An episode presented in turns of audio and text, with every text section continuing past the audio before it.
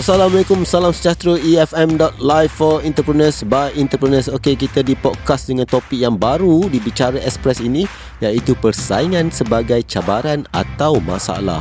Ada yang berpandangan persaingan itu adalah cabaran aa, yang boleh memotivasikan diri mereka. Tapi ada juga yang mengatakan ianya satu masalah untuk mengembangkan bisnes mereka. Jadi kita dengarkan apa kata usahawan-usahawan muda ni berkenaan dengan topik ini. Persaingan sebagai cabaran atau masalah.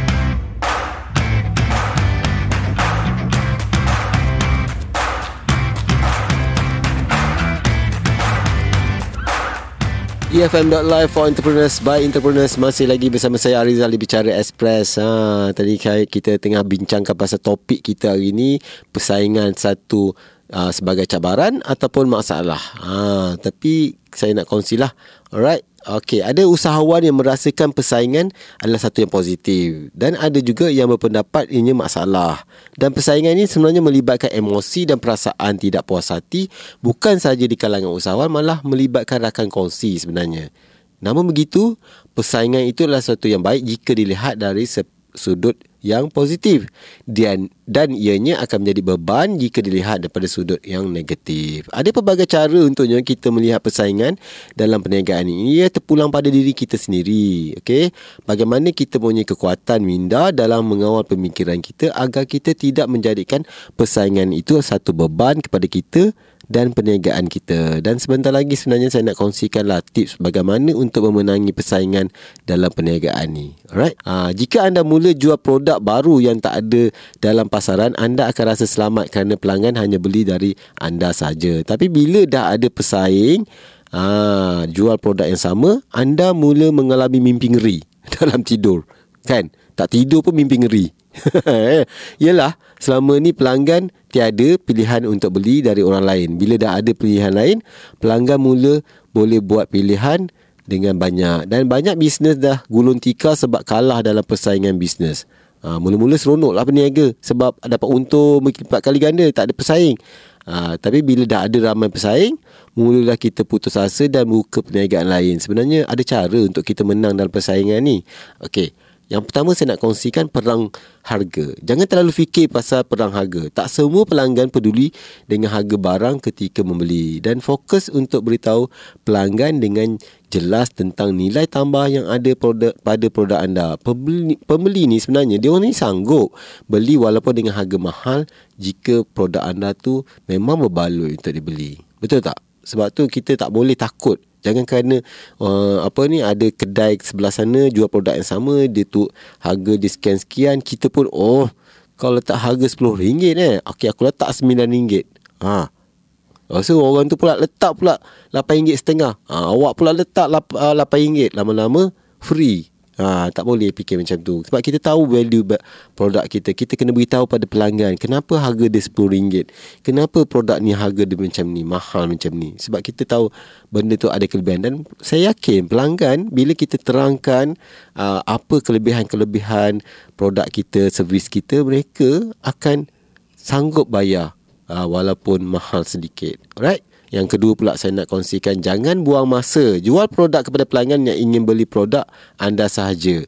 Jangan buang masa dengan merayu pelang- pengguna yang sememangnya tak akan beli produk kita. Bila anda fokus beri servis pada pelanggan yang setia, anda ada pelanggan baru yang terpengaruh akan ada pelanggan baru yang terpengaruh untuk dapatkan produk anda. Maksudnya jangan buang masa lah. Kalau kita dah tahu orang tu tak nak beli produk kita, kita tak payah nak, kita janganlah terlalu membuang masa merayu. Kita tahu dah kita ada pelanggan setia, kita kena berikan yang terbaik pada pelanggan setia kita dan mungkin insya-Allah pelanggan setia tu akan war-warkan pula pada rakan-rakan dia sedang marahnya untuk beli dengan kita sebab dia puas hati kan.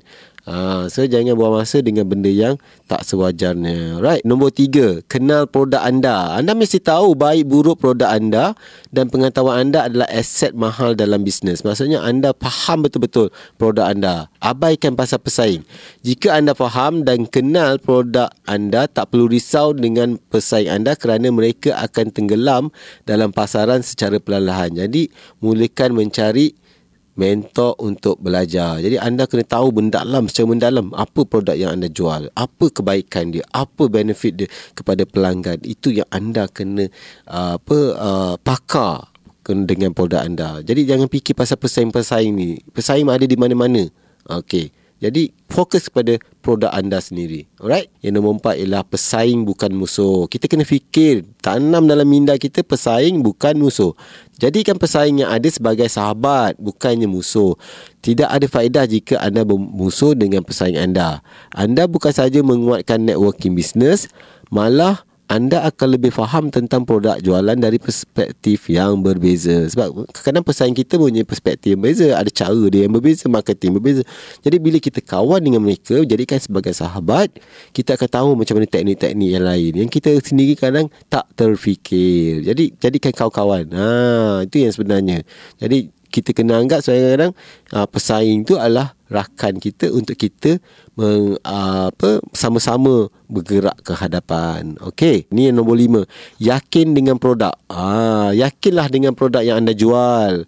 Ah, bisnes yang berjaya tak akan jadi kiranya produk yang dijual tidak diyakini. Buat sedikit rujukan dan kaji pasaran semasa sebelum memutuskan jenis produk yang ingin kita jual. Okey, bila berdepan dengan pesaing jangan mengalah. Anda kena ingat yang produk anda ada kelebihan yang tidak diketahui oleh pesaing anda dan pesaing anda juga pasti ada kelemahan dalam bisnesnya. Jadi jangan risaulah. Ha, sebab semua orang ada baik dan buruknya. Ada potensi dirinya.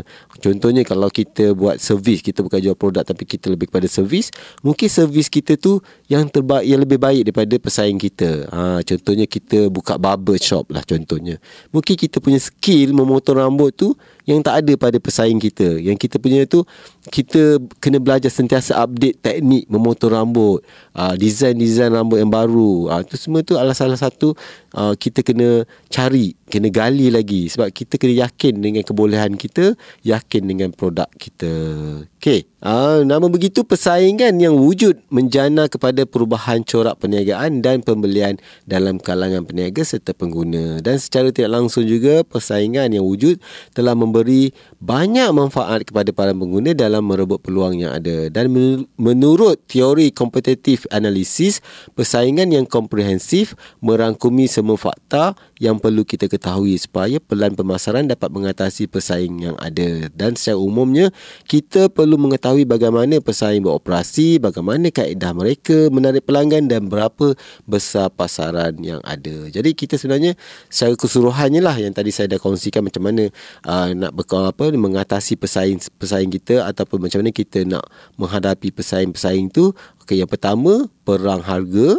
Ha, so, yang kedua jangan buang masa, yang ketiga kenal produk anda, yang keempat pesaing itu bukan musuh dan yang kelima yakin dengan produk anda. Jadi keseluruhannya tu dah nampak kan macam mana cara kita nak mengatasi pesaing kita, macam mana kita nak berfikiran positif dan macam mana kita nak gerakkan bisnes kita supaya pesaing ini bukanlah satu ancaman.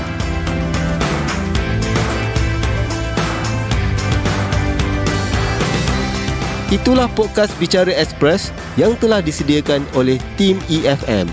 Teruskan bersama kami di episod seterusnya hanya di efm.live for entrepreneurs by entrepreneurs.